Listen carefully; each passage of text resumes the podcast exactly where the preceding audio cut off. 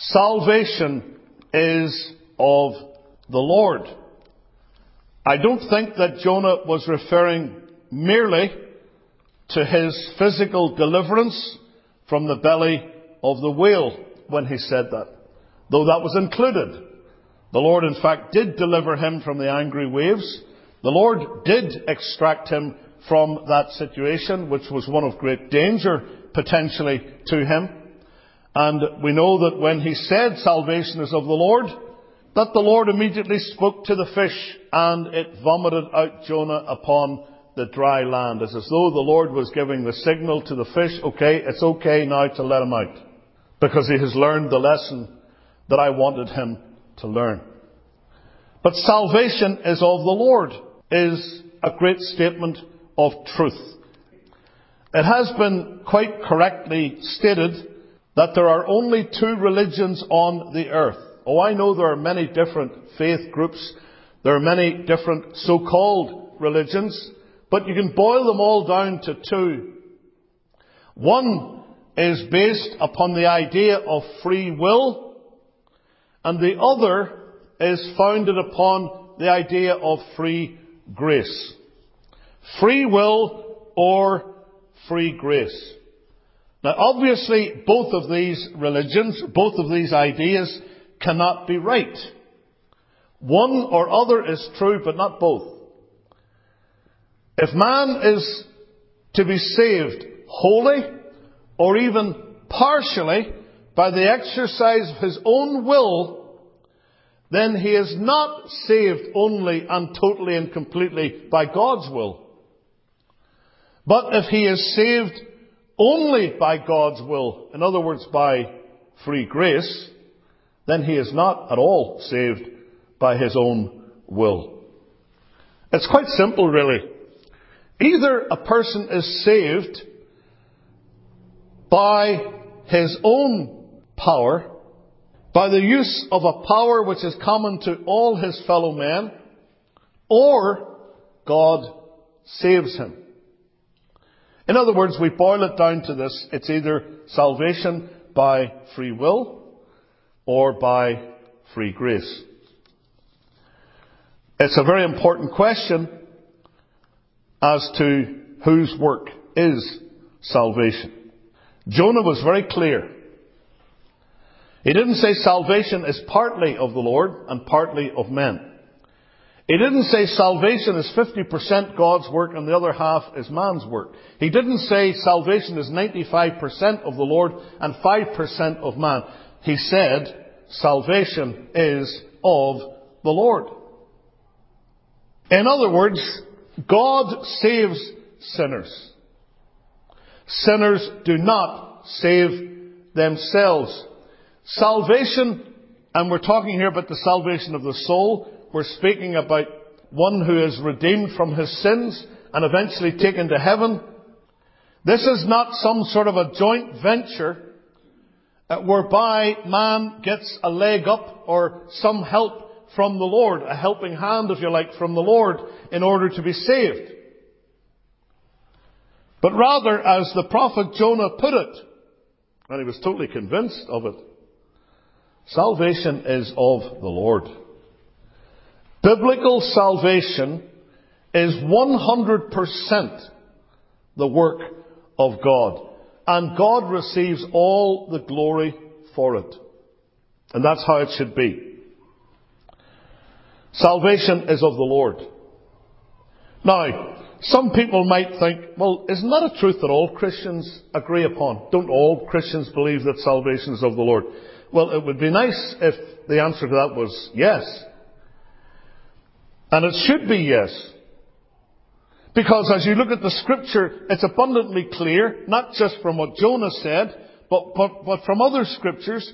For example, what Paul wrote in Ephesians chapter 2 verse 8 and verse 9. For by grace are you saved through faith and that not of yourselves. It is the gift of God, not of works, lest any man should boast. It's quite clear. It's implicit in those words that salvation is of the Lord. By the way, Paul expanded on, on that in that great polemical chapter, Romans chapter 9. Wonderful statement of biblical theology. Paul said there in Romans 9 verse number 16, and I quote, So then, it is not of him that willeth, nor of him that runneth, but of God that showeth mercy. And that's joined to what he said just before that. Where the Lord said to Moses, I will have mercy on whom I will have mercy, and I will have compassion on whom I will have compassion. In other words, I will save those whom I choose to save. So salvation has to be of the Lord. Now, it is true that every genuine Christian is going to give God all the glory for their salvation when they pray about it. I've never yet heard anyone who said they were truly saved boasting about the fact that they came to the Lord while others didn't.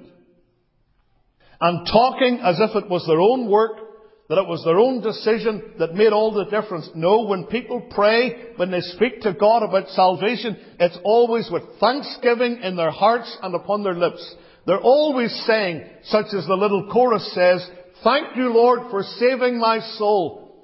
Thank you, Lord, for making me whole. Thank you, Lord, for giving to me thy great salvation, so rich and so free.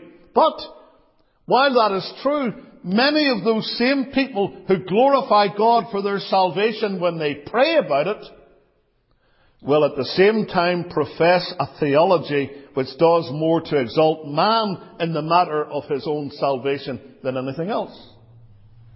That's amazing to think. Just look at church history. And you'll find in the annals of church history that there were those whose hymns were filled with good theology. Filled with good theology. Long my imprisoned spirit lay, fast bound in sin and nature's night. Thine eye diffused a quickening ray. I woke, the dungeon flamed with light. My chains fell off. My heart was free. I rose, went forth, and followed thee. That was not written by a man who professed to be what we call a Calvinist, but by a man who professed the opposite. It's a remarkable thing to me. Some of these men, if you'd have heard them preaching, their preaching was shot through with bad theology. And C.H. Spurgeon made some comment upon this when he said, sometimes men's devotional religion is more uniform than their theology. In other words, when they get down to pray, they become as sound as a bell theologically. But when they profess something, it is usually or sometimes mixed with bad theology. It's a, a reality. It's a sad reality, but that's how it is. But when it comes to this statement, salvation is of the Lord, it really brings up the question, are we saved by free will or by free grace? It really boils down to those two things. In other words, is salvation something that man does, or is it something that God does? Is it God exercising and putting forth His free grace? Or is it a man exercising his free will in order to come to salvation? Now that doctrine of free will, as opposed to that of free grace, uh, comes to the fore in the historic Arminian Calvinism debate and controversy. If you study theology, you'll find that there are these two polar opposites, Arminianism and Calvinism. I understand that there are people who think that they're a mixture of both. I've heard men actually profess from the pulpit to be Calminians. But when I have examined their theology, when you strip it all down, you find that they're not anything of the sort, but in actual fact, their theology is Arminian to the core. Especially when it comes to the whole issue of the atonement. Now, Arminian and Calvinist are terms that really are neither here nor there in one sense. Because they're just names that people take that belonged originally to individuals. A man called Jacobus Arminius and the other Jean or John Calvin. Give him his French name, Jean. Looks like Jean. Calvin. John Calvin, in his theology, was the polar opposite to Arminius. But when you look at these two ideas, Arminianism, Calvinism, in reality, it's a matter of free grace versus free will. Now, the doctrine of salvation by free grace alone, in other words, salvation is of the Lord, is a doctrine that is ever and has ever been under assault. If we look at some of the early centuries in New Testament history, the controversy came to a head when a 5th century British monk, a man by the name of Pelagius, taught that men could provide their own salvation. Pelagius taught this doctrine and therefore what he taught was referred to as Pelagianism. And let me just tell you, the Church of Rome is utterly Pelagian. Church of Rome, in all of its teachings and its practice, is Pelagian. But against that doctrine of Pelagius, the doctrine of salvation by grace alone was upheld by one Augustine of Hippo. Augustine of Hippo had his biblical view upheld by a church council in his day. But later church history shows us that the church as a whole, the professing Christian church, gave in to a halfway house that was known as semi-Pelagianism. In other words, it was not out and out Pelagian, but it was halfway there. And here's what semi-Pelagianism taught. A sinner can initiate the process of his salvation, although he is unable to complete it without the help of divine grace. Let me repeat that. A sinner can initiate, in other words, he can start the process of his own salvation, although he is unable to complete that process without the help of divine grace. In other words, he needs the Lord to, to give him a hand to get saved. Semi-Pelagianism. As I look at the scripture and I study the fall of man, what do I find? I find it in the Garden of Eden when Adam and Eve sinned against the Lord, they immediately ran away. They immediately hid themselves amongst the trees of the garden. And someone said quite rightly that mankind ever since that time has been hiding from God. You do not find in your Bible this idea that man is on a quest to find God. That's a falsehood. That is a complete fallacy. That men and women are really looking for God in their lives. They're not looking for any such thing. Men and women in their sins are looking to get away from God. They want to get away from the presence of the Lord, just as Jonah did when he was in a backslidden condition. Now at the Reformation, the Protestant reformers in general, and John Calvin in particular, sought to return the church to the teachings not only of Augustine of Hippo, but of the Apostle Paul. Because that's all Augustine was doing. He was articulating what Paul had already articulated in the scripture. But let me fast forward a little bit to the year 1610 in Holland, in the Netherlands. Followers of a Dutch university professor who had just passed away, his last name was Arminius, They formulated his teaching into five main points of doctrine. So if you want to say somebody started this argument, we know where it started. These five points of Arminianism were actually presented to the Dutch Parliament. And you can read about that in church history books. I'm not going to bore you with all the details of that. But the doctrines of grace, the system nicknamed Calvinism, with its five points, they were put together as a remonstrance, as an objection, as a direct contradiction to the teachings of Arminius. And what those five points of Calvinism did and still do was to merely reaffirm the biblical statement of Jonah. Salvation is of the Lord. That's really what the five points of Calvinism are all about. If you want to reduce it down to one statement, the five points of Calvinism can be reduced to this. God saves sinners. That's it. God saves sinners. Of course, we could take each of the points in turn and articulate those. The first point is total depravity.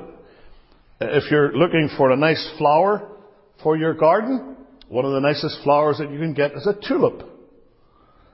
And the five points of Calvinism may be reduced to that acronym, which is TULIP. The first one, total depravity, or as it's often termed, total inability. I can prove total depravity from the scripture. And it's not just a case of people being as bad as they can be. It's people being so bad that they have rendered themselves unable to turn to God. Total inability. The second point, the U of the tulip, is unconditional election. God chose men not for anything in them, but just simply because He chose to save them. You will never find any reason outside of God for election. That the purpose of God might stand. The Bible says in Romans chapter 9, God loved Jacob and hated Esau. Unconditional election, whereby God chose out of the mass of fallen humanity a number of people to be His own chosen ones. The third letter in TULIP is limited atonement. Now that's kind of an unfortunate term because those who limit the atonement are not the Calvinists but the Arminians. But when we say limited atonement, you could actually say particular redemption, and that's probably a better term, but it destroys the tulip and makes it into TUPIP. But if we stick with the L, limited atonement, what are we saying? Out of the mass of fallen humanity, there is a limitation in the number of those who are saved by the atonement. It's not that there's any limit in its power. It's not that there's any limit in its efficacy.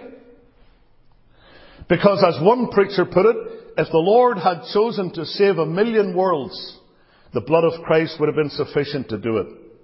There's no lack of power. There's no limit in the efficacy of the blood of Christ. But God, by the decree of election, has made a limitation as to the number of the elect. And so we can divide men into the elect and the non-elect.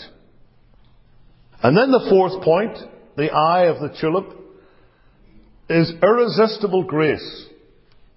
And people often take issue with that and say, well, what do you mean irresistible grace? People resist the grace of God all the time. Yes, they do. And not only do they, but they must because of their nature. They will resist the grace of God. But when God sets out to save a soul, the Bible says, Thy people shall be willing in the day of thy power, and when God sets out to save a soul, He will save that soul. He doesn't save anyone against their will. What he does is he changes their will and makes them willing to receive Christ. Irresistible grace. The power of grace to bring men to Christ. And then you have the P of the tulip, the perseverance of the saints. Sometimes people will talk about the preservation of the saints. The idea is the same. It is by the grace of God that we continue. And it is by the grace of God that we will be saved. There's not one believer saved by grace who will ever be in hell. And this shall I find, for such is his mind. He'll not be in glory and leave me behind. Every Christian can say that. Because of the power of grace. So the doctrines of grace, which were issued as a direct response to the five points of Arminianism, it is a system that exalts the free grace of our God. Arminianism, or if you want to call it semi-Pelagianism, because it's the same thing, if taken to its logical conclusion, it makes man, in effect, his own saviour. And that's why we object to it. Men will preach this, that God's grace can only be granted if there is a corresponding consent of man's will. In other words, people will only be saved if they will let God save them. And that exalts the free will of man to a position that God doesn't give it. A position that he actually does not have. A power that he does not possess. If you look again at the scripture, we've already read Romans 9:16, where it says, "It is not of him that willeth." It reminds us of, of John's Gospel, chapter 1 and verses 12 and 13. Notice that. John 1, 12 and 13. But as many as received him, Christ, to them gave he power, which means the right or the authority, to become the sons of God, even to them that believe on his name. Notice this, which were born not of blood. So it's nothing to do with your nationality. Nor of the will of the flesh. Nor of the will of man. It's not by man's free will that he has been born again, but of God. Salvation, O my soul rejoice. Salvation is of God. The fact of the matter is that the doctrine of free will against that of free grace, it's seen in this historic controversy between Arminianism and Calvinism, and it is, in effect, a controversy over whether what the Bible says about the free will of man is correct or not. And we know that what the Bible says about it is correct. That salvation is not by the will of man. It is by the will of God. And people will say, well, whenever you come to the Lord, didn't you exercise your will in coming to Him? Yes, you did. Well, how did you do that? Because your will had the chains cut by the Spirit of God to allow you to come to Christ, to enable you to come to Christ. As the hymn writer put it, He drew me and I followed on, charmed to confess the voice divine. But if the Lord had left us in our sinful condition with our fallen will, without quickening that fallen will, we would have never chosen Christ, ever. Because the Bible says, no man can come to me except the Father which sent me draw him. John 6:44. Let me say secondly that the difference between these two ideas is not just one of emphasis, but one of content. See, these two ideas are mutually exclusive. Either salvation is by sovereign grace or it is by man's own efforts. One is actually the antithesis of the other. If this statement of Jonah is true, salvation is of the Lord, then the contrary statement, salvation is a combination of God and man, is false. Both can't be true. These two systems, if you want to call them Calvinism and Arminianism, for the sake of convenience, these two systems can't be merged, they can't be mixed. There can be no hybrid doctrine that allows you to be what some have claimed to be a three or four point Calvinist. You can't do it. It doesn't work. There is no such thing. You might say, well, I'm a Calminian. You're not a Calminian. Because if I were to closely scrutinize what you believe, at heart you are really an Arminian. Why? Because these systems are incapable of being married together. In fact, I'd go further and say they can't even be engaged. There are some people who claim, I've heard this often, Calvinism stresses divine sovereignty, Arminianism stresses human responsibility. I've actually read that in theological journals. I've read that in magazines and in sermons.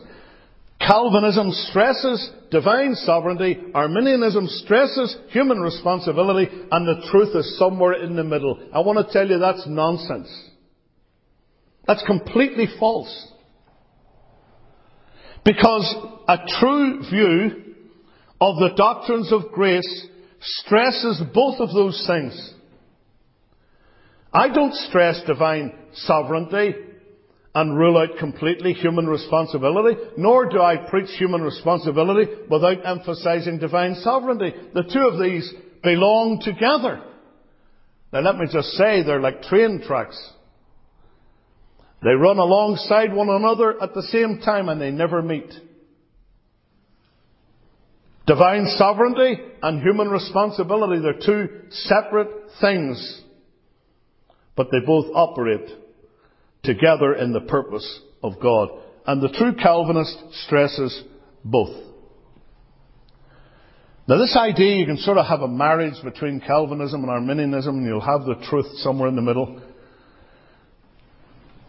leads to the idea that you can believe what a Calvinist believes as long as you preach like an Arminian. And I've heard that nonsense many, many times. You should believe what a Calvinist believes, but when you're preaching, you should preach like an Arminian. And what that does is concede to Arminianism a position that doesn't belong to it. And I'll explain what I mean by that in a moment. In 2 Corinthians 4 verse 13, there's a statement I want to read. 2 Corinthians 4 verse 13. Paul sets forth a principle here. He says, We having the same spirit of faith, according as it is written, I believed, and therefore have I spoken we also believe and therefore speak. Now look at that last statement there. We also believe and therefore speak. In other words, what we believe is going to inform what we say. I remember laughing at a lot of statements the late Dr. Cairns used to make from the pulpit. One in particular really amused me, knowing him as I knew him.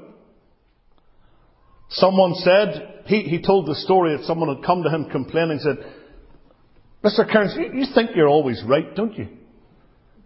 You always think you're right. You're always right. And Mr. Cairns, in his own inimitable way, answered, Well, do you think I'm preaching what I'm preaching from the pulpit because I think it's wrong? Good point. This is the principle Paul sets forth. I believed, and therefore have I spoken. We also believe and therefore speak. If I believe something, that's going to inform what I say. And if I don't believe it, why am I saying it? If I don't believe it, I'm going to say something else. So the idea that I can be a Calvinist, I can believe all these doctrines of grace, but I'm going to preach as if I'm an Arminian who believes something completely opposite. That is a falsehood. And it concedes to Arminians ground that doesn't belong to them. What do I mean by that? Well, I mean by that, when you look at history, church history, those who have called themselves Calvinists, and some of them even at the time were not all that content with the nickname, Spurgeon used to say, well, if you want to give me that nickname, that's fine, but what I'm believing is just what the Apostle Paul taught. I'm not a follower of John Calvin, I'm a follower of the Scriptures. But for sake of argument, you call somebody a Calvinist. Some of those in history, evangelists, missionaries, preachers, historically, let me tell you, the greatest Calvinists have been the greatest evangelists. They're the ones that have been in the vanguard of evangelism. Do you know that Calvin sent out preachers all over the place to preach the gospel? And here's the point. Whenever you get a grasp of these doctrines of grace that I have outlined tonight, or rather, as one preacher put it, when those doctrines get a grasp of you, you will have a passion and a desire to witness to those things to people, to serve the Lord in proclaiming His gospel. Yes, friends, I believe in free grace and I preach free grace. I believe that salvation is of the Lord and I preach that salvation is of the Lord. Because it is the truth of God revealed in scripture, not because some great theologian taught it. It's not just a question of emphasis. It's a question of truth over against error. Now let me show you some verses from the Bible. I want to let the Bible speak for itself. We've got that radio ministry in the denomination called Let the Bible Speak because we believe that's what we should let the Bible do. Let it speak. In, some ways the Bible doesn't need to be defended, it needs to be declared. Spurgeon once said in a famous message of his, if I had a lion in my possession, a, a, a, lion from the jungle, and I had him in a cage at my home, he said, I wouldn't need to stand in front of that cage with some sort of a weapon and try to ward off all comers. He said, you know what I would do? Open the door of the cage and let the lion loose. There's actually a book which is a biography of Spurgeon by that name, Letting the Lion Loose. That's what you do with the Bible. You preach the Bible. And the Bible will defend itself. And so I can quote the scripture. Romans chapter 8. Turn there. Romans chapter 8. And by the way, uh, in my ministry, at times I've been, if you like, I was going to use the word accosted. That isn't the right word. I have been challenged by people who have accused me of turning to Calvinist portions of the Bible. Have you ever heard anything like that in your life? I'm, I'm telling you, that's the truth. I've had someone say to me, ah, but that, that's, those, that's those verses Calvinists always turn to. I said, well, what do you want me to turn to? It's the Bible. It's the Word of God. Oh, those, that's those, that's those Calvinist texts. Yep. That's what it is. That's the Calvinist text right there. But that's an aside. In Romans chapter 8, it says in verse number 30, well, well, we'll read verse 29 for the very strong connection here. For whom he did foreknow, and let me just tell you, that word does not refer merely to a knowledge of prescience. That is the sense that God knows what's going to happen in the future. It actually has the force of loving in advance. Whom he did foreknow. That's the same thought that you have when the Lord says at the judgment, depart from me, I never knew you. What do you mean he never knew you? Of course he knew who they were. He knew where they came from. He knew all about them. But when he said, I never knew you, it means I never loved you with an everlasting, electing love. That's the idea. Whom he did foreknow, he also did predestinate to be conformed to the image of his son. In other words, I have determined beforehand the destiny of predestinate. To be conformed to the image of his son, that's God's purpose, that he, Christ, might be the firstborn among many brethren. Those who are followers of his are his brethren. Now look at this. Moreover, whom he did predestinate, that is, determine the destiny of beforehand, them he also called. And that's speaking of effectual calling. That's what happens when you hear the general call of the gospel, but it's accompanied by a effectual call of the Spirit, calling you to salvation. And whom he called, them he also justified. That means declared righteous. Pardoned from all of their sins and declared righteous. And notice this. And whom he justified, them he also glorified. Now when did predestination occur? In eternity past, if we could use that term. Before creation. Predestination. When are we glorified? That's eternity future, if we want to call it that. After death, you're glorified. So here we have from eternity to eternity. Predestination through glorification, which is heaven, and that which happens in between, called in time, justified in time, there's God's salvation.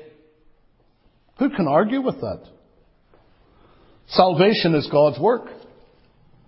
Romans 9 verse 15, we've quoted already.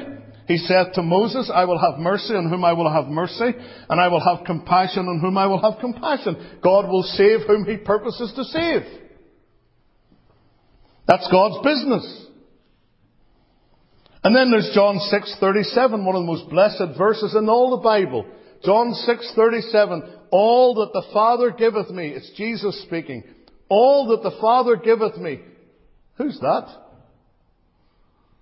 Well, those that are given to him are the elect, those that are given to him in eternity. He speaks of them in John 17 in that great prayer. Thine they were, and thou gavest them me.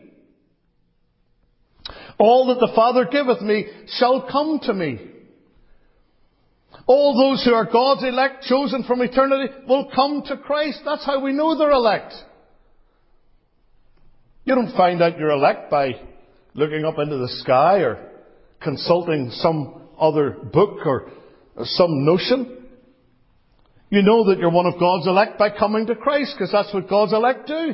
All that the Father giveth me shall come to me, and him that cometh to me I will in no wise, under no circumstances cast out.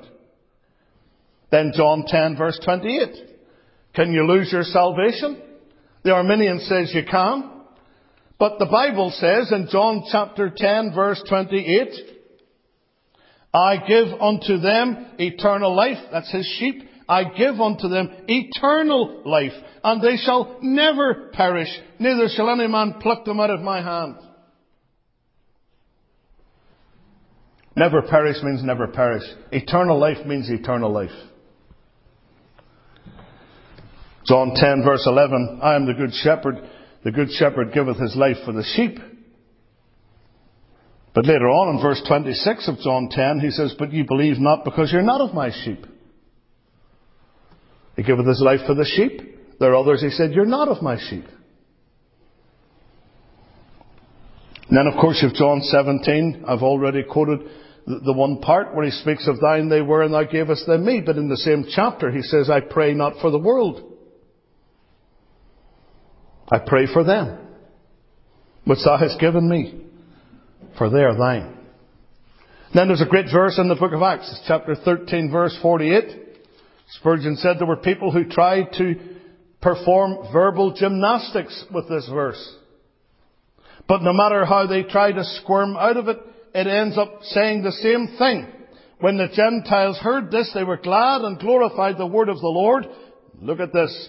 And as many as were ordained to eternal life believed. It doesn't say they believed and then they were ordained to eternal life. They didn't become God's elect because they believed. They believed because they were God's elect. That's the order. As many as were ordained to eternal life. Ordained by who? Ordained by the Lord. They believed. Again, this is the proof that they are His. And then in Matthew 121, you have that wonderful statement that the angel made to Joseph. Thou shalt call his name Jesus, for he shall save his people from their sins. Who are his people? He shall save his people from their sins. Who are his people? Well, they're his people whom he foreknew. They are his sheep. They are his church. They are his elect. Choose whatever name you want to. That's who it's talking about. The doctrines of grace are the revealed truth of God. And the doctrine of free will is a false doctrine and must be exposed as such. There are those who will tell us that God is sovereign, but they mean He controls everything except man's will. There's always this one exception to the sovereignty of God. It's man's will. But, as I read the Bible, I find that that's not the case. Because there was one Nebuchadnezzar who told us in Daniel 4 and verse 39 that God's sovereignty extends to everything. That He is the ruler not only in heaven, but in the armies of the earth, and there's none that can stay His hand or say to Him, What doest thou? God is sovereign in every sphere, including man's salvation. And let me tell you that there is a world of difference between a message that presents a God who actually saves and one that says God merely enables men to save themselves. The one message is that all whom God intended to save and for whom Christ's blood was shed will be in heaven. They will be saved. The other message is that most of those whom God intended to save and for whose sins Christ was punished will end up in hell. When you think about that, which doctrine of atonement is limited? Which doctrine of atonement is a failure? The one that secures the salvation of all who are supposed to be saved by it, and the one that actually leaves lost most of those for whom it was intended to be effective. You see how important this doctrine is? That Jesus could die on the cross bearing all the shame and the sin, the punishment for every crime, and the sinners for whom he died will still go to hell and suffer the same punishment for the same crimes? Is that justice? That's not justice. And I tell you, between those two messages that I just described, there's not just a difference in emphasis. It's a different message. And it brings me to the third thing. Jonah's statement is a statement that we employ in preaching the doctrines of grace in order to exalt the Lord rather than any doctrinal system. And I'm here to tell you that while I don't object at all to the title or, or the, the nickname being given to me or attributed to me, Calvinist, that's not the main thing as far as I'm concerned. I'm not here to preach John Calvin. I'm here to preach Christ. It was Spurgeon who said that he was not ashamed to be labelled a Calvinist if that's what you wanted to do.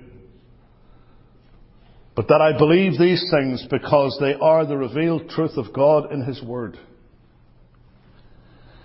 And of course I have to say, and I will always say this strongly, many true Christians do not hold what I hold and have not held to the system that I hold to.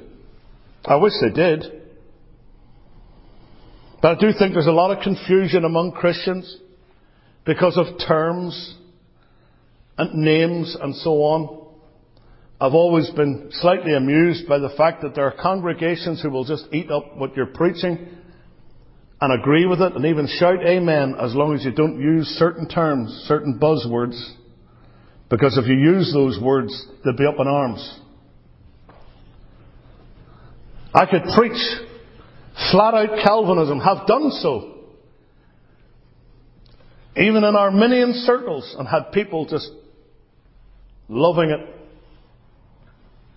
because they don't realize that what I'm preaching is not what they think I'm preaching. Because they're prejudiced against certain terms. You mention immediately limited atonement. Shock, horror.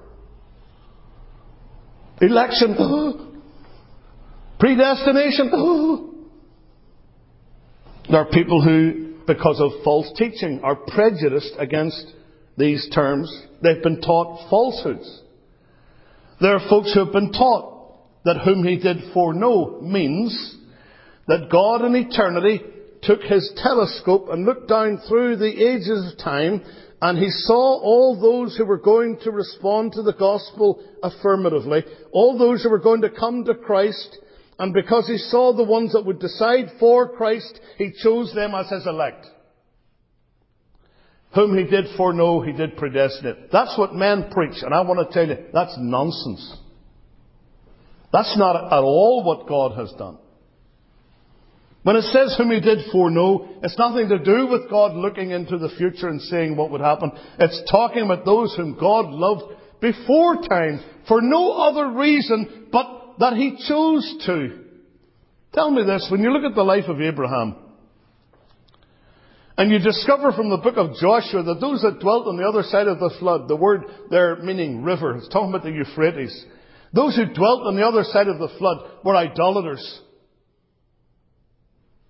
That's who Abraham was. You know, people think, well, Abraham, you know, uh, God brought him out of Ur of the Chaldees because he was a good man who was following after the Lord. No, he wasn't.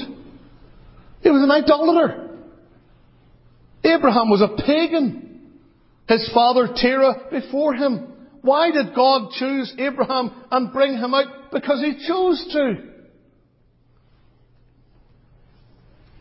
The same is true of so many in the scripture. Think about Noah. Noah found grace in the eyes of the Lord. You know what people say? You know what often is preached? Verse 9 of Genesis 6 says that Noah was a just man, he was perfect, and he was a man that walked with God. And that's why God saved him and his family from the flood, because he was a good man in the midst of an ungodly bunch. No, that's not true. That's not what it's saying. Verse 8 comes before verse 9. Verse 8 says, Noah found grace in the eyes of the Lord, and then it tells you that Noah was a good man and just and upright. Why? Because that's the consequence of his being chosen of God. Not the cause. That's the consequence of the Lord bringing him out. The Lord saved Noah and his family because he chose to. Sovereign grace. There are some believers who don't see these things as yet. I like to think it's just yet. I hold out hope always for people that they will come to the knowledge of these truths. But I have to say the attitudes of some professors of Calvinism don't help the situation either. There are some really obnoxious Calvinists, let me tell you. There are some people who talk as if John Calvin was Jesus Christ. And the way that they speak uh, is to exalt a theologian above the Bible. And sometimes in their attitudes toward those who are not of the same mind, they have a really hateful spirit. I've encountered it, I've seen it. And let me tell you, some of them who profess Calvinism, they profess Reformed doctrine, their lives are rotten.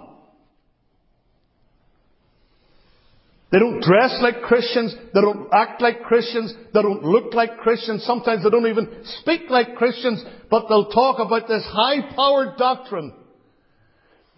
And some of these very godly but misled Christians who don't yet believe in the doctrines of grace look at those people, they see their lives, they see their behaviour, they see the way that they dress, they see them talking about their favourite cigars and their favourite alcoholic beverage and see them standing with their tattoos and their earrings and they think to themselves, I want no part of that.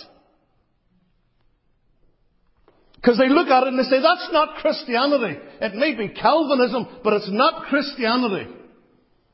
So there's a disconnect. There's a disconnect between a lot of what is professed and a lot of what is practiced.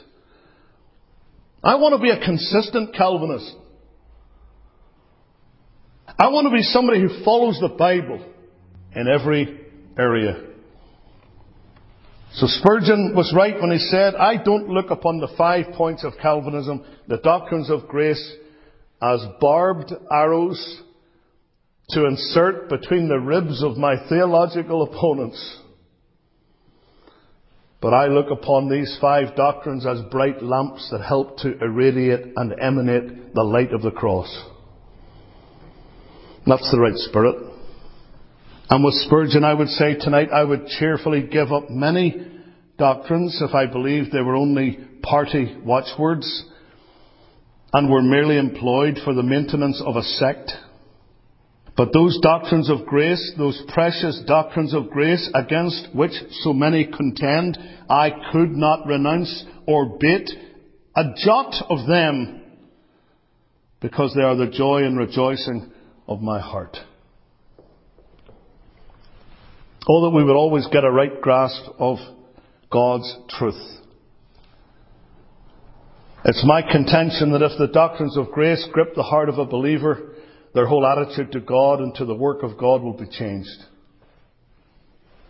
I'm thankful that God is sovereign, that God will have His way, that He doeth according to His will, that He worketh all things after the counsel of His own will, Ephesians 1 verse 11.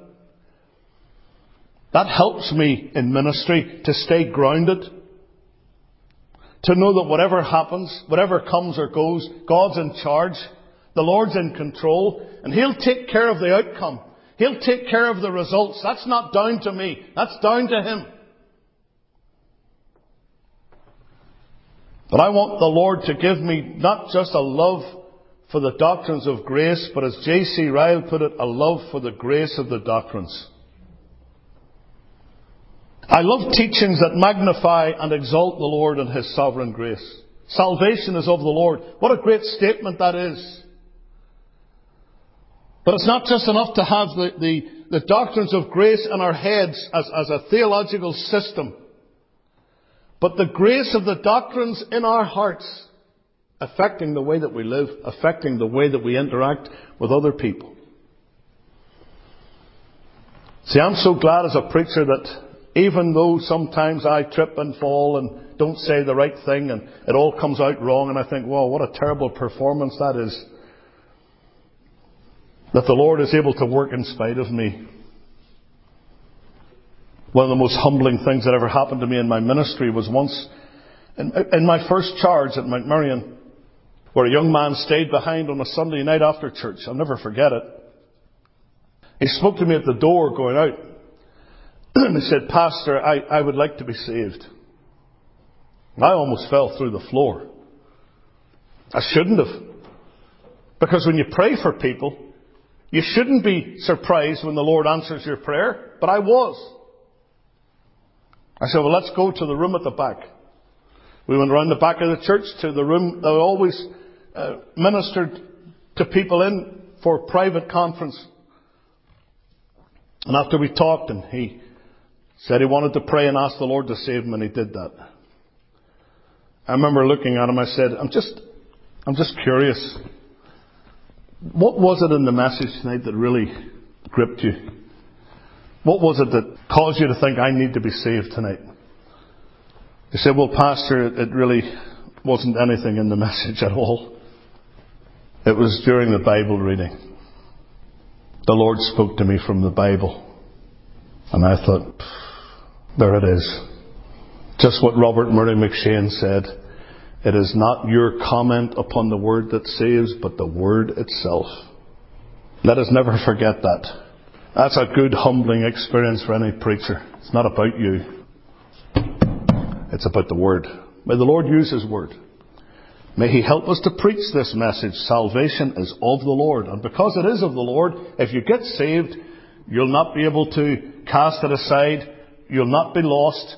You'll not somewhere along the line trip and fall and you don't find your salvation any longer. It's of the Lord.